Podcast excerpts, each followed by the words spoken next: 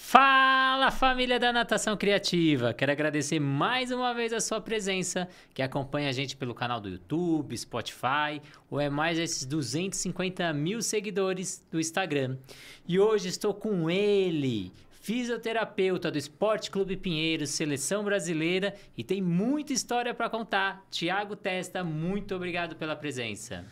Eu que agradeço, muito obrigado, obrigado pela oportunidade aí de passar um pouquinho do que nós vivemos no dia a dia, vivemos aí na, com a fisioterapia esportiva, com a natação, com a natação brasileira, natação pinheirense. Então, deixar aqui meu agradecimento aí pelo convite e espero que essa troca aí seja da melhor maneira possível aí, que a gente possa que a gente sempre gosta de, de, falar sobre o que a gente faz, né? Então, falar sobre natação e falar sobre fisioterapia. E posso falar que essa entrevista durou mais de um ano para acontecer, entre viagens, outras viagens, ajustar é. a agenda. Quero agradecer aos nossos parceiros, a Academia CPN, por fazer esse sonho virar realidade, o aplicativo de monitoramento do aluno do Swing Track e a nossa plataforma de curso para você que faz curso, aí mais de 200 cursos dentro da plataforma. E queria saber de você, Testa, como você chegou na natação? Bom, é... eu estou no clube, no Esporte Clube Pinheiros desde 2012. Foi logo depois do dos Jogos Olímpicos de Londres, né? Em 2012. Então, entrei no Pinheiros em setembro desse ano. E aí, no fim do ano, é... de novembro para dezembro, ali teve o campeonato Open de natação. Eu lembro que o departamento de natação é, na época, sempre solicitava a presença de profissionais da fisioterapia é, para estar tá acompanhando os atletas na, na, nas competições. E aí eu me coloquei à, à disposição. E aí foi algo que me marcou muito, porque foi minha primeira competição com a natação, né? E dentro da minha cidade, que é o Open foi realizado em Guaratinguetá. Eu sou de Guaratinguetá. Então, eu pude tá, é, vamos dizer assim, estreando é, meu trabalho com a natação é, nesse ano, né, na equipe staff do, do Clube Pinheiros. Então foi lá a minha primeira competição com a natação, ainda não sendo fisioterapeuta referência é, da modalidade. Então foi algo que marcou muito, porque há três meses antes eu estava torcendo para aqueles caras nos Jogos Olímpicos. Então eu estava torcendo para atletas como é, Felipe França, Daniel Zerchovski, é, Bruno Fratos, todos aqueles atletas ali, a Michele, Tati Lemos, Tati, todas, todas aquelas, aquelas atletas estavam nos Jogos Olímpicos e de repente eu me deparo com essas atletas é, na maca, num campeonato. E eu não sabia, né? O que, que conversar com um atleta desse? Há três meses atrás eu era um torcedor e hoje eu estou podendo ajudar de alguma forma né, esses atletas numa competição. Então, foi algo, foi, vamos dizer assim, um start, né, é, é dentro da, da, da natação. E a partir daí eu comecei a ter mais oportunidades. Então, no ano seguinte, 2013, 13, é, foi meu primeiro campeonato Maria Lenk de natação é, no Complexo Maria Lenk. E aí, desde então, eu sempre me colocava à disposição para estar indo é, aos campeonatos de natação. E aí, no segundo semestre desse ano, de 2013, é, Gustavo Drago e o Murilo Drago, juntamente com, com o Marcos Veiga, na época era o head coach da, da, da natação do, do Pinheiros, é, teve uma oportunidade de ter um físio referência, eles estavam buscando um físio referência e fizeram esse convite. E aí, de, de imediato, eu aceitei o desafio, né? Porque era, era algo que era desafiador, né? Você tá num, num grande clube com grandes atletas, numa modalidade gigantesca, você sabe, dentro do Clube Pinheiros. E aí eu aceitei o desafio. E aí, desde então, aí eu sempre falo, aí tem uma história do, do Henrique Rodrigues, que foi meu vestibular, que é em 2014. Ele passou por um processo cirúrgico no dia 25 de janeiro, dia do aniversário de São Paulo. Ele passou por, um, pela cirurgia de ombro. E aí ele, juntamente com o pai dele, é, fizeram a cirurgia e ele olhou para mim e falou assim: Ó, você vai fazer minha reabilitação por, por completo. Então eu quero fazer com você no clube. E aí foi meu vestibular. Porque era um, era um cara que há dois anos estava nas Olimpíadas de, de 2012 em Londres. E aí faltava dois anos para ele estar tá numa próxima Olimpíadas no Rio de, no Rio de Janeiro em dois, 2016. E aí, aquele todo momento você tratando o cara, você reabilitando o cara, e ele tem uma tatuagem simbólica do, do, dos arcos olímpicos no, no peito, do lado do ombro, onde foi feita a cirurgia. Então, o tempo todo você se cobrando, você mexendo no atleta ali, você. E aquela cobrança de forma indireta. Então, foi meu vestibular. E aí, consequentemente, eu fui ali criando é, uma cultura, criando um, uma raiz dentro da, da, da, modalidade, dentro da equipe, dentro da natação é, brasileira. E aí começou a, a, a, trajetória a se desenvolver até então. Então a gente começou junto, eu nem sabia dessa história. Comecei em 2012 também no Pinheiros, Legal. fiquei 10 anos lá, então a gente tem uma história muito parecida. A gente sabe que a natação é um dos esportes com menor índice de lesões, mas ao mesmo tempo tem lesão, como mesmo você falou, o ombro. O ombro é gerador de 90% Sim. da propulsão Sim. dentro da água. E, mas quais são as principais lesões? Se a gente puder colocar num grau ali de primeiro, segundo, terceiro, que que, Bom, é, falando assim em, em lesões é, na natação, ela é, ela é, são, vamos dizer assim, diferente das modalidades de contato, a natação ela é, você, ela apresenta muitas lesões por sobrecarga, por movimentos repetitivos. Nós sabemos que a natação ela é, existe movimentos alternados, cíclicos, simultâneos e bilaterais. Então, é, hoje em dia, as principais, né, os estudos mostram, e a prática e a clínica nos mostra, que as principais é, lesões na natação hoje, falando em articulações, em estruturas, primeiramente, numa, numa escala, em primeiro lugar, o ombro, segundo lugar, o joelho, muito característico da pernada é, de peito, né, do atleta é, que utiliza bastante o, o estilo e o nado peito. E em terceiro lugar é a coluna, sendo dividida em coluna cervical e em coluna lombar. Quando a gente, quando a gente fala, só deixar enfatizado é, em relação ao joelho, muitas vezes a gente só pensa, ah, o cara que é, nada peito, só ele vai ter dor no joelho. Não. Muitas vezes por um, o excesso de treinamentos, aquela sobrecarga de treino, aqueles treinos mais intensos é, de, de, trabalho técnico de perna, associado a um trabalho externo de preparação física, muitas vezes o atleta ele pode desencadear algum tipo de tendinopatia causada por esse sobrecarga de treinamento também. Então é comum, não é só porque o, o atleta o atleta de peito vai ter dor é, no joelho. Outros atletas também de outros estilos também podem desencadear essa, essas tendinopatias devido a essa associação. É algo que a gente sempre fala hoje em dia, a partir da preparação física, é algo que eu sempre brinco, que é uma modalidade dentro da outra, né? Porque hoje em dia você tem, vamos dizer assim, um LPO hoje dentro de uma dentro de uma preparação física. Então, imagina aquele atleta que faz um trabalho intenso de treinamento de perna na água, vai para a sala de preparação física e vai fazer um treinamento de força ainda. Então, muitas vezes, esse trabalho de sobrecarga, esse acúmulo que, que existe dos treinamentos, pode ter um desconforto ou até mesmo uma, um quadro é, de lesão na articulação do joelho. Mas o ombro é o, é o, é, o, é o, principal, é o, então, é o primeiro lugar. Se a gente falar só de água, tirar a parte fora da água, um atleta em média nada ali 60 km por semana, a gente pode falar que ele dá 30 mil braçadas ali ao mês, se a gente colocar isso ao ano, um milhão de braçada, o ombro não foi feito para isso, para fazer tanta rotação, né? Exatamente. É, é algo que a, gente sempre assusta, né? Quando você fala, quando você vai conversar com um atleta e você. Ou até aquela pessoa que muitas vezes comenta, fala assim: ah, mas a natação machuca? E aí você explica um pouquinho da rotina do atleta, da, do alto rendimento, você explica um pouquinho como é esse cenário de treinamento, a pessoa acaba se assustando. Porque foi o que você falou e os, e os estudos mostram. Hoje em dia, tem atleta que dá em torno de 15 a 20 mil ciclos de braçadas na semana. Às vezes o atleta ele fica assim, não, é impossível. Aí a conta é só fazer a conta básica é perguntar para aquele atleta quantas braçadas ele dá em 50 metros, se o treino for em piscina longa, e aí ele multiplicar pela metragem do treinamento, e aí depois ele multiplicar pela quantidade de treinos que ele teve na semana, e aí no final de semana ele vai ter um número. E aí eu sempre falo para eles, não se assusta, que é exatamente esse é um número que é assustador. E muitas vezes, é, ou na grande maioria das vezes, nosso ombro não foi feito para fazer esse ciclo de 20 até mesmo 30, dependendo da metragem daquela semana, daquele, daquela periodização de treinamento que o atleta se encontra.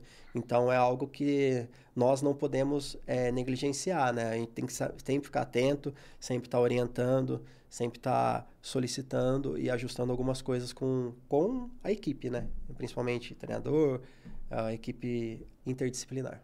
E o causador dessas lesões se dá mais pelo volume, pela intensidade ou por uma técnica deficitária ali? Eu acho que é basicamente a somatória de, tudo. de tudo.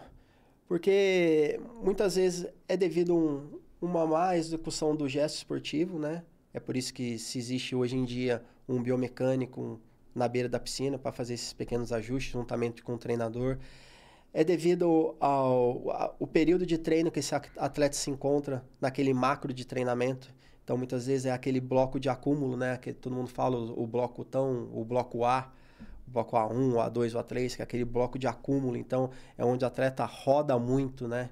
Então, ele tem é, muito volume de treinamento. E aí, depois, quando começa a, a tirar esse volume, é na hora que entra a intensidade. Então, você acaba tendo é, toda essa junção. Então, a gente tem que, tem que respeitar aquele momento do treinamento, nós temos que respeitar é, é, o, o, período que o atleta se encontra, saber interpretar aquela, aquela estrutura, aquele sentimento do atleta em relação a, a essa dor, a esse desconforto, e, e a partir daí tentar é, criar uma estratégia para que ele recupere o quanto antes de, de algum problema que possa vir. E essas lesões também podem acontecer de muitos fatores, né? Rigidez articular, também inchaço, período de recuperação desajustado. Sim. Então, como você falou, um treino muito com muita intensidade, anomalias ósseas, fraqueza Sim. muscular. Tem algum que você coloca assim como prioritário, assim, que é o maior causador de, de lesões?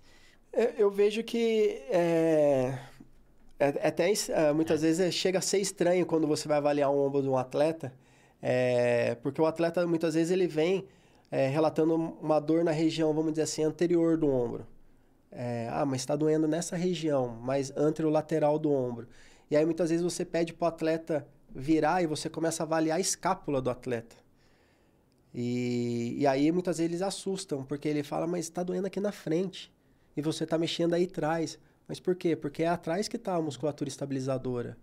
É ali que muitas vezes é uma musculatura que está com uma sobrecarga, é uma musculatura que está má condicionada, é uma musculatura que está tendo, é uma escápula que está tendo um, um movimento é, não harmônico, está um movimento mais bloqueado, é, é uma musculatura muitas vezes também anterior é, de peitoral que que está enfraquecida ou está é, travada, né? Que a gente fala que tá. Mas, e aí você tem que liberar para ter essa mobilidade, né? É o que a gente sempre fala, um ombro funcional, ela nesse, um ombro funcional ele necessita de mobilidade com estabilidade. Então não adianta ser só estável e não ter mobilidade, ou não adianta ter só a mobilidade e não ter estabilidade. Então é uma, essa necessidade é um, é, um, é um conjunto. Então a gente tem que ficar sempre atento, não ficar preso apenas àquele ponto. Então a gente tem que saber interpretar em qual momento do gesto esportivo que ele vem sentindo esse, essa, esse desconforto, essa dor, é, em, em qual região. É, estudos mostram também que uma fraqueza do core, uma fraqueza central, pode é, ocasionar desconforto nos ombros, porque o nosso, feito, nosso corpo ele é feito de transferência.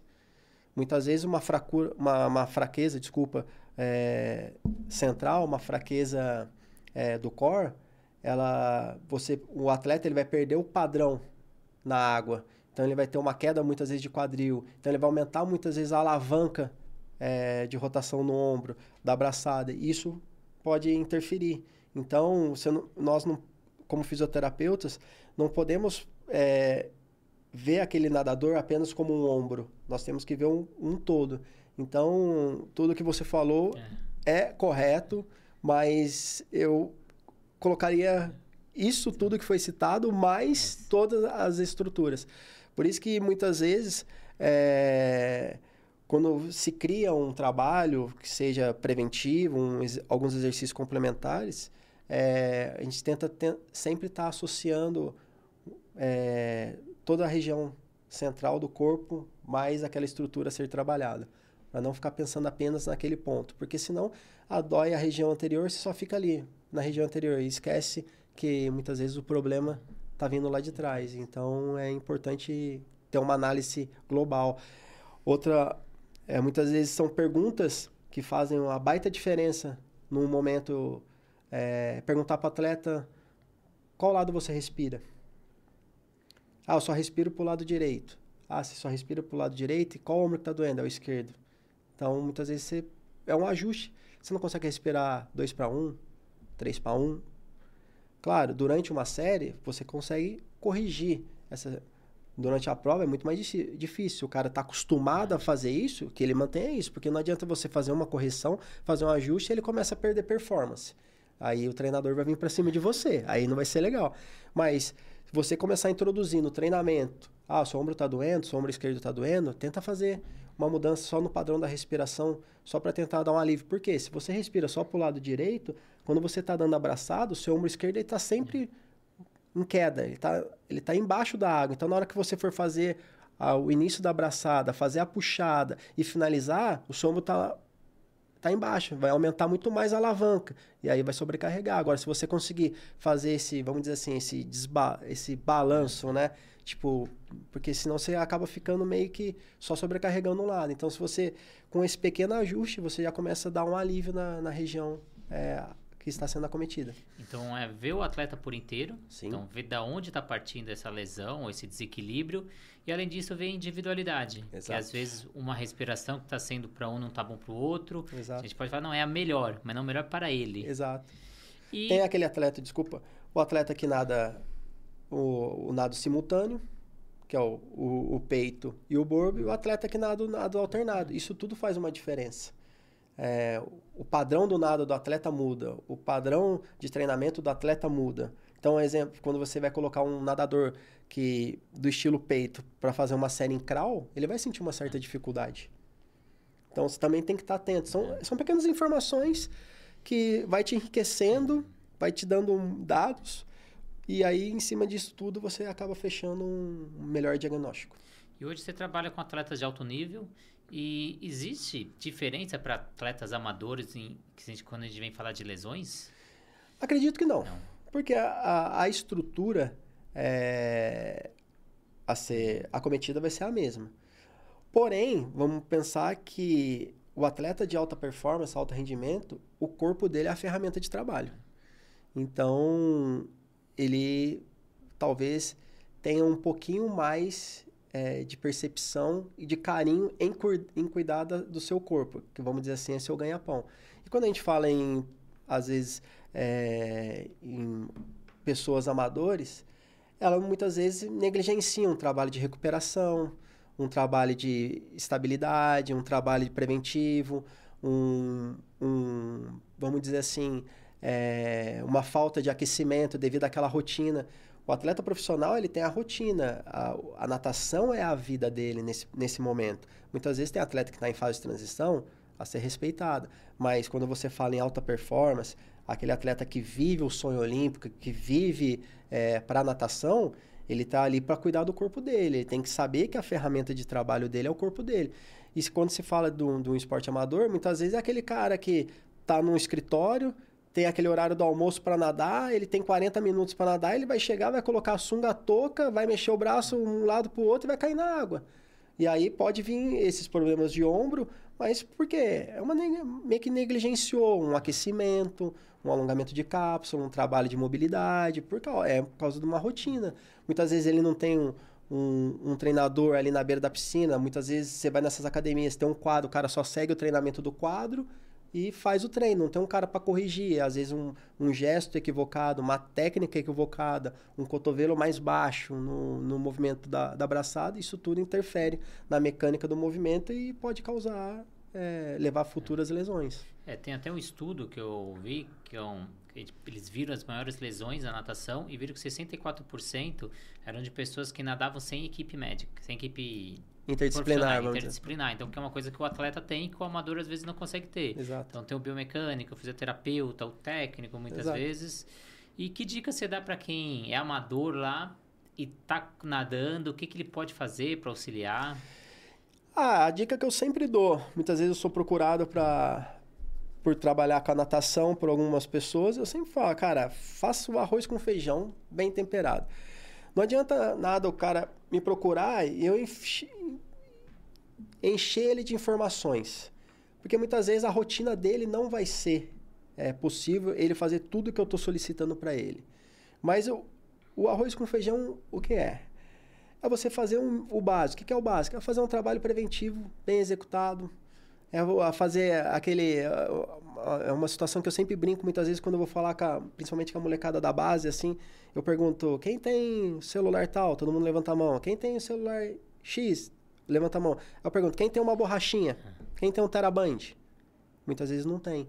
Então, esse atleta amador, tendo uma borrachinha, conseguindo chegar ali na, na beira da piscina, fazer de 10 a 15 a 20 minutos de um trabalho de, de estabilização, de exercício. São exercícios simples que você pode fazer em qualquer lugar. É, é só ter um, um local onde você possa segurar a borrachinha e executar aquela ativação, né? aquele, aquele trabalho de, de fortalecimento, que é, muitas vezes parece ser, ah, isso aqui não fortalece, mas fortalece, porque são a, as a musculatura primária, né? Aquelas estabilizadoras centrais ali da, da, da articulação do... É, e fundamentais e primárias da articulação do ombro. Então, são... É, é, colocar na rotina, é fazer o arroz com feijão. Ah, eu nado duas vezes na semana. Se você fizer duas vezes na semana esse trabalhinho, vai ser ótimo. Ah, sentiu qualquer tipo de desconforto, acabou o treinamento, chegando em casa, um gelo por 20 minutos. É começar a cuidar um pouco mais, dar um pouquinho mais de carinho para aquelas aquela para aquela estrutura que está sendo acometida. Eu acho que muitas vezes falta isso.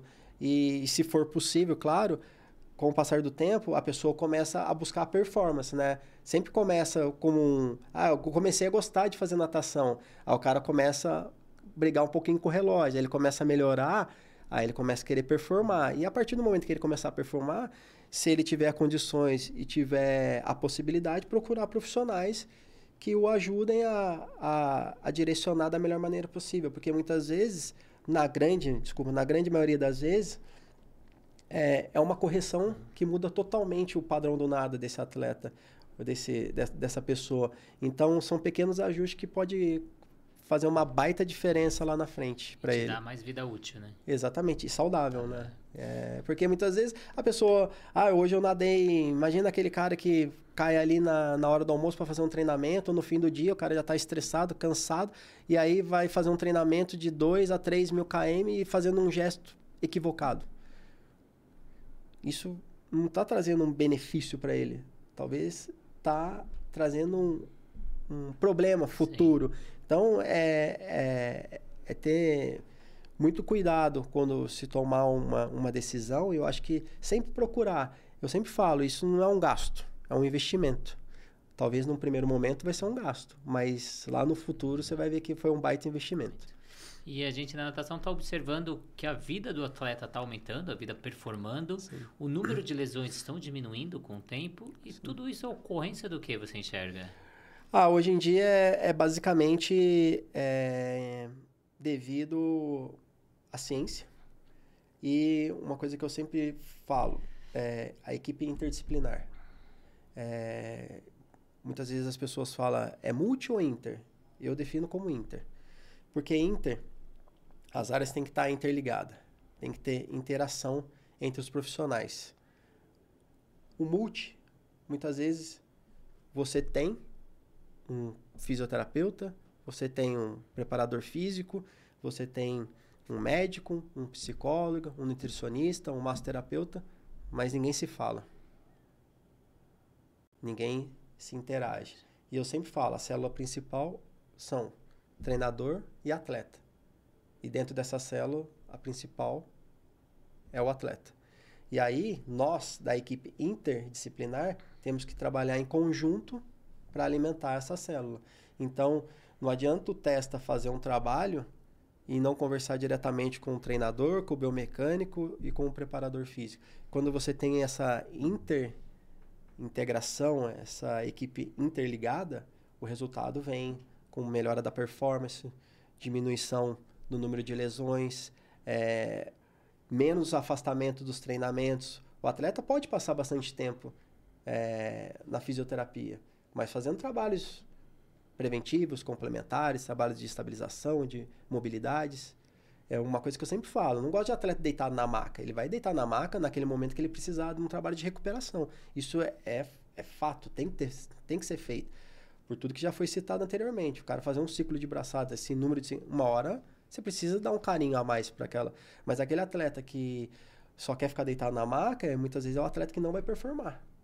Então, eu acho que quando você tem todo esse, esse núcleo, né, essa, essa equipe abraçando essa célula, o resultado vem atletas cada vez é, tendo vida longa no esporte, performando, não é só ter vida longa. Um exemplo é o Nicolas. É um, parou de nadar em dezembro, até dezembro do ano passado, dia 14 de dezembro de 2022, foi o dia que meu filho nasceu e foi o dia que ele ganhou a medalha dele lá em, na Austrália. Então, até nove meses atrás, ele estava performando com 42 anos, de 41, 42 anos, em alta performance. Quase batendo recorde. Quase batendo recorde. então, é um. Você pega hoje um Guilherme Guido, um João Luiz Gomes Júnior. Então, são atletas que tão, não estão a passeio. Estão ali para performar para mostrar porque vieram. E você comentou da lesão do Henrique no começo da nossa conversa. Teve alguma outra lesão ali que foi difícil, foi curiosa, uma história diferente aí para contar? É, é como eu comentei, né? É, a natação ela tem, vamos dizer assim, tem as lesões é, por sobrecarga, né? Uhum. Por movimentos repetitivos e tem as lesões traumáticas, é, que muitas vezes você acaba vendo em esporte de contato. Uhum. Mas eu já peguei três fraturas de, de mão na, na, na natação, é, fratura exposta.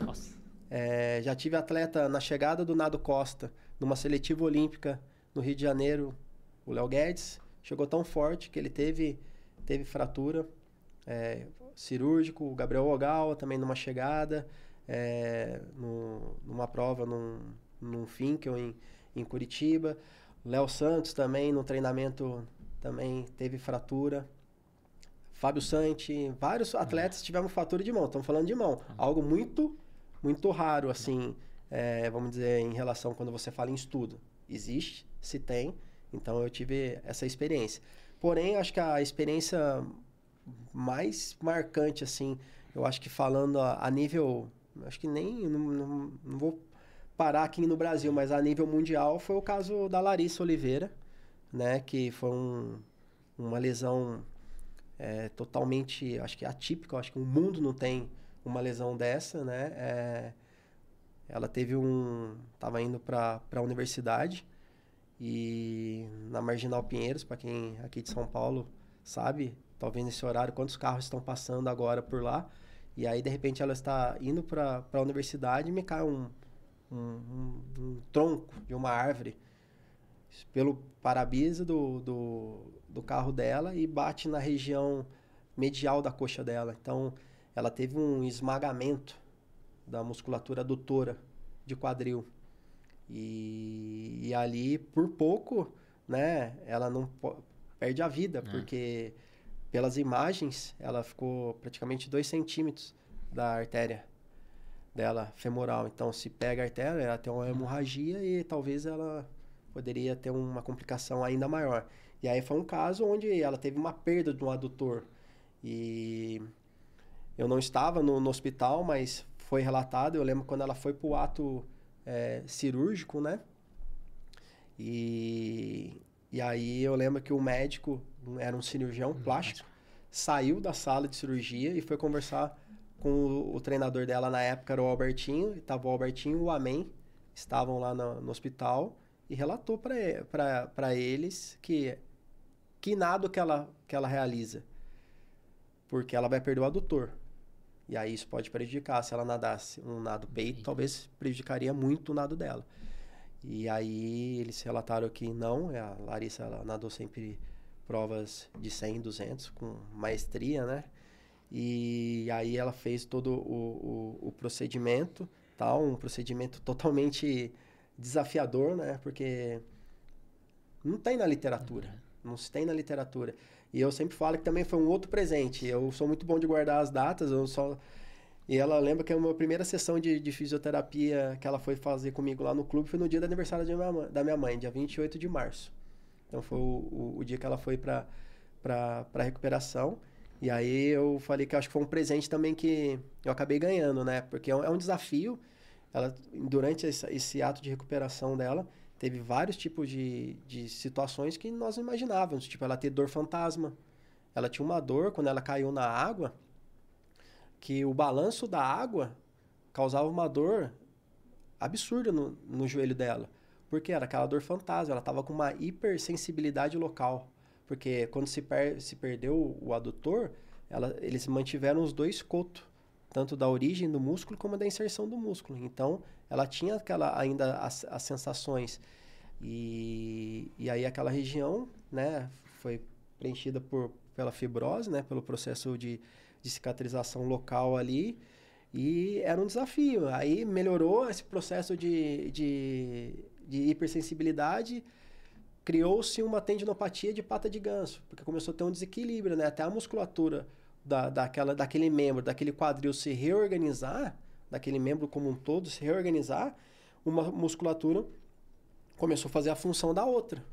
Então ela começou a ter esse desbalanço aí na, na no, no, no, corpo. E aí começou a ter uma sobrecarga em cima de musculaturas que não estavam tão bem preparadas para suportar aquele, aquele, aquela carga. E aí era uma briga, uma briga é, diária. Briga não, um desafio. Cara, eu, tipo, a Larissa, ela sabe que ela é uma guerreira. Ela, eu lembro que ela chegava assim para mim, Testinha, se eu fizer isso aqui, é, é ruim? Aí eu falava para ela, doeu? Porque eu sei que você já fez. Porque ela sempre vinha ela sempre se testava em casa, ela sempre se, te, se testava na água. Então era, é, era, era até legal, assim, uhum. porque ela sempre perguntava, assim, ela pegava o joelho para alongar ali a musculatura, como se estivesse alongando um quadríceps, assim, ela puxava. Se eu fizer isso, é, vai acontecer alguma coisa com o processo de cicatrização da musculatura? Eu falava assim, doeu? E aí era assim, cara, a Larissa foi com dois meses, ela tava na água, com uma cicatriz de, acho que basicamente 250 pontos ela tomou ali na, na, na, na, na região. E, cara, foi espetacular, né? É, a recuperação dela, ela continuou, ela depois ela pegou seleções, ela foi para Jogos Olímpicos, ela estava em Tóquio. Então, é, talvez se fosse com outros atletas, talvez ali poderia determinar o fim de uma carreira. Mas para ela não, eu acho que foi um recomeço e ela veio cada vez mais fortalecida. Então ela cada vez mais ela buscava performar. É. Hoje ela está fazendo o quê? Corrida. É. Mesmo com, é. com esse com esse trauma que ela teve, né, é, com essa lesão grave, mas hoje ela está fazendo e tenho certeza que ela deve estar fazendo com excelência, Sim. porque ela é totalmente é, competitiva.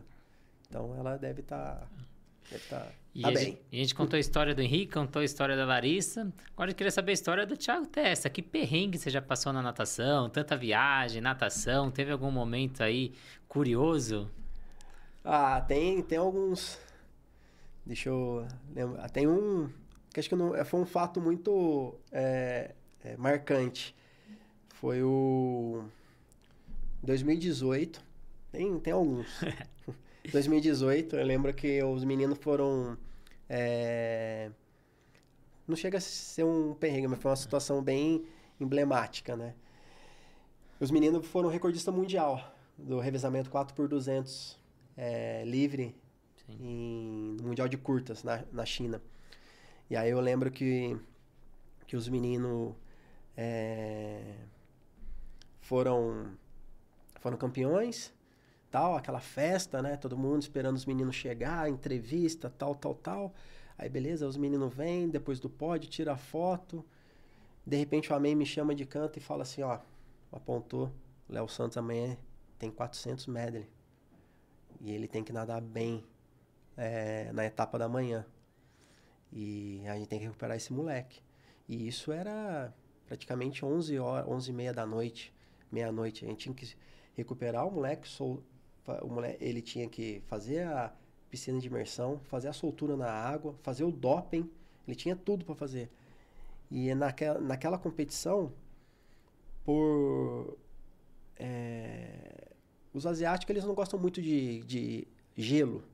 Eles têm as máquinas, mas eles não fornecem como nós, assim. Você sabe, ali é 10 sacos de gelo para deixar a temperatura ideal. Então, nesse campeonato, eles estavam dando um, um, um, limite de saco de gelo para cada país. E para nós não era suficiente. Então, como que a gente vai fazer um trabalho de crioimersão com, com, com o Léo? Aí, de repente, o Léo veio, ele foi lá, fez o, o doping, veio. Aí o homem falou, ó, tem que pega ele, vamos fazer a, a recuperação. Eu falei, Léo, entra nessa banheira aí. Aí o Léo entrou, ah, pode falar, entra nessa banheira aí. Aí o Léo tava lá deitado na banheira, todo, todo relaxado lá fazendo. Depois que você ganha medalha é. em mundial, medalha de ouro, recordista mundial, é. temperatura pode estar zero é. graus na água que o cara vai fazer sorrindo. De repente me aparece o dono da banheira. Quem que é o dono da banheira? O chinês, Su Yang. ele já tinha um histórico com o Brasil de um problema que, que, que ele teve. E ele já tem um histórico com o mundo da natação, né? Cara, e aí na hora que veio aquele chinês, quase dois metros de altura, com aquele. Ele tem uma equipe staff só dele, com um cara que segura a mochila, um cara que segura a garrafinha, que outro que segura o tênis, que outro é o treinador, o outro é a nutricionista, toda a equipe, a equipe staff, veio o Su. O cara acaba de perder a medalha de ouro no seu próprio país, que ele só foi para nadar aquele revezamento. Montar a banheira só para ele fazer a recuperação daquele dia. E na hora que o cara chega, tem um brasileiro que foi o mesmo cara, o Léo, foi o mesmo cara que caiu do lado dele na prova. Segurou o cara na prova para depois o Breninho fechar. É, eu falei, cara, lascamos, vai dar um BO agora, o chinês vai chegar, vai tirar ele à força. Aí o chinês veio, vem na hora que o chinês, que o Léo viu o, o Su Yang, eu, tá, eu tava do lado da Amen, o Léo começou a se movimentar para levantar o Su Yang. Não, não, não. Pode ficar. E saiu. Olha. E aí a gente, ufa, Aí a gente falou, aí, Léo, cara, você tá usando até a banheira do Su Yang, então foi, um, foi uma situação bem. Porque ninguém esperava. Você tá na casa do cara, acontecer tudo isso e o cara te tratar Não. dessa maneira. Porque ele poderia muito bem ir lá e reivindicar. criar uma. reivindicar e criar uma situação então. totalmente desconfortável, né? Mas foi, foi, uma, foi uma situação que me veio agora aqui. E uma outra situação também emblemática foi em, em 2019 no Mundial em, na Coreia. Essa é uma, é uma situação meio que particular é. minha. Aí eu lembro que o, o João e o Felipe Lima fizeram dobradinha, né? É, segundo e terceiro, é, na prova dos 50 peito. E aí aquela festa, né? o Brasil, dois caras no pódio, perdeu só pro, pro Adam Pitt. E aí chega o treinador, o Thiago, fala, vamos lá, vamos lá pra piscina. Tava eu, o Sam e o Igor, que hoje estão na seleção de Portugal. É, vamos lá na piscina, vamos lá na piscina que eles vão, vão entrar ao vivo no Jornal Nacional. Vamos lá. Falei, vamos, né? Aí fomos tal. Aí nesse meio tempo, tô no caminho pra piscina assim. Me chega uma mensagem da minha mulher. Aí eu pego um, um arquivo em, em, em PDF. Aí Cara, eu não sei se você é, eu sou totalmente desatento a essas coisas. Eu pego, eu abro, mano, abri e falar, ah, acho que mandou errado. Abri, não vi nada diferente lá. Falei, acho que ela mandou só pra ter. De arquivo lá. Ter de arquivo, depois ela vai pegar de volta, só para facilitar a vida dela. E aí ela mandou, depois ela mandou uma outra fotozinha. Eu falei, o que, que é isso? Ela, olha, vê com atenção. Aí eu olhei assim, aí na hora que eu dei aquele zoom, aí, tipo, o número, sei lá, o certo é de 1 a, a 100, não sei. O dela tava 3 mil e alguma coisa, ou 300 mil, alguma coisa assim. Aí na hora que eu olho a mensagem embaixo assim, parabéns, papai. Eu tava recebendo a notícia que eu ia ser pai. Naquele momento, eles entrando ao vivo no Jornal Nacional e o Thiago, o treinador, falou assim: ó, talvez eles vão chamar todos nós para falar alguma coisa. Aí eu falava assim, cara, se eu entrar ao vivo no Jornal Nacional, o cara perguntar o que você tem a falar sobre essa conquista, eu vou falar. Acabei de saber que eu vou ser pai. tipo, não tinha mais, a minha perna tava. Já não, não tinha, linha de raciocínio. Não tinha mais linha de raciocínio. Se alguém perguntasse que que, qual trabalho você faz com, fez com o João, qual é. trabalho que você fez com, com o Felipe, eu ia só é. falar, oh, obrigado, parabéns, descobri que eu vou ser pai. E um abraço para minha filha. É, exatamente. exatamente, foi exatamente. E, foi, e é. tem várias, várias, várias situações é, que a gente vai, hum. é, vai lembrando vai, alguns, mas tem briga, é, não briga, mas todo mundo acha que muitas vezes quando você chega no campeonato mundial, hoje em dia tá, tá melhor. É, Budapeste criou essa situação. Hoje em dia você chega na competição, já tem seu espaço demarcado conforme o número de atletas inscritos pelo seu país. Então hoje se tem um espaço relevante porque o Brasil está levando, sei lá, 26 atletas. Ah, os Estados Unidos é a maior delegação, está levando 54, o espaço maior é deles. Antigamente, nas primeiras é, competições que nós iríamos, você tinha que ir atrás do seu QG, né? O QG é o quartel-general. Nosso espaço de atendimento. Então, isso é totalmente responsabilidade do fisioterapeuta. Então, é a nossa responsabilidade. Os treinadores, eles dão total confiança pro, ou para os fisioterapeutas, para os massoterapeutas, para os médicos. Cara, o espaço é de vocês, aqui é o seu local de trabalho. Então, eles não se preocupam. Eles chegam na competição, vão lá é, fazer os, os, o trabalho de aquecimento, andar com o seu atleta na, na, na piscina, mostrar toda a estrutura do complexo e enquanto os fisioterapeutas, Márcio e os médicos saem correndo atrás do espaço. E aí, quando você chega e não está demarcado, aí, cara, é uma briga. É, é guerra mundial. para pegar é, o melhor espaço. Para pegar o melhor espaço. Aí é, é um, uma cadeira aqui já incomoda. Você traça a linha. O cara coloca uma cadeira, você já fica olhando. Aí o cara vacilou, você já empurra a cadeira para lá e já empurra sua linha um pouquinho para lá. E assim vai. Então, são experiências que que acontecem. Muitas vezes você acha que está chegando, a, vai ter meu lugarzinho, vai ter minha maca ali, uhum. vai ter. Não, não. É, é nossa E, e tem locais e locais. É lugar que tem uma estrutura boa, tem locais que não Exatamente. tem. Exatamente. E, e, aí você tem que estar tá atento.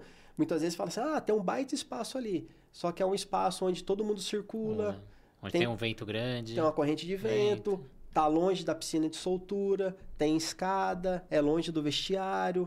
Então, uhum. você tem que pensar no cenário como um todo. Então você tem que. O atleta tem que estar confortável para fazer um bom aquecimento. Você vai colocar um cara do lado de uma caixa de som, um lugar onde todo mundo fica passando.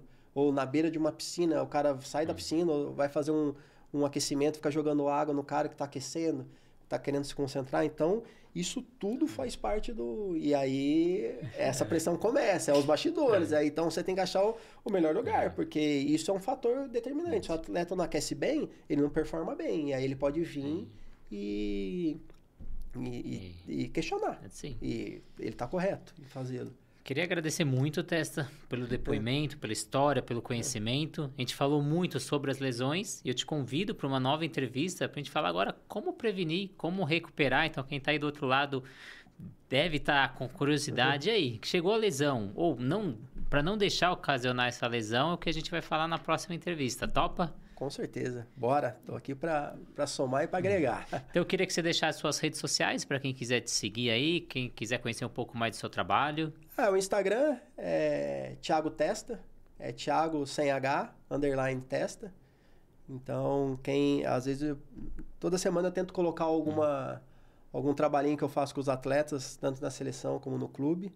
É, eu sempre deixo ali o espaço hum. para ter feedback, críticas porque é muito importante ter essa troca. Às vezes eu estou dentro de um clube, tem uma visão, muitas vezes um cara que está de fora tem uma visão diferente, isso é sempre bom para agregar.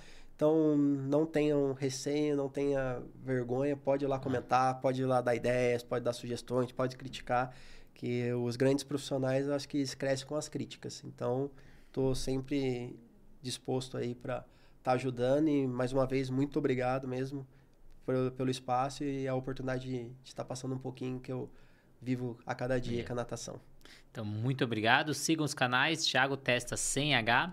Siga o canal da Natação Criativa aqui no YouTube, que vai ajudar a gente a fortalecer esse projeto. Ou para quem está lá no Spotify, que lá tem mais entrevista do que aqui no YouTube.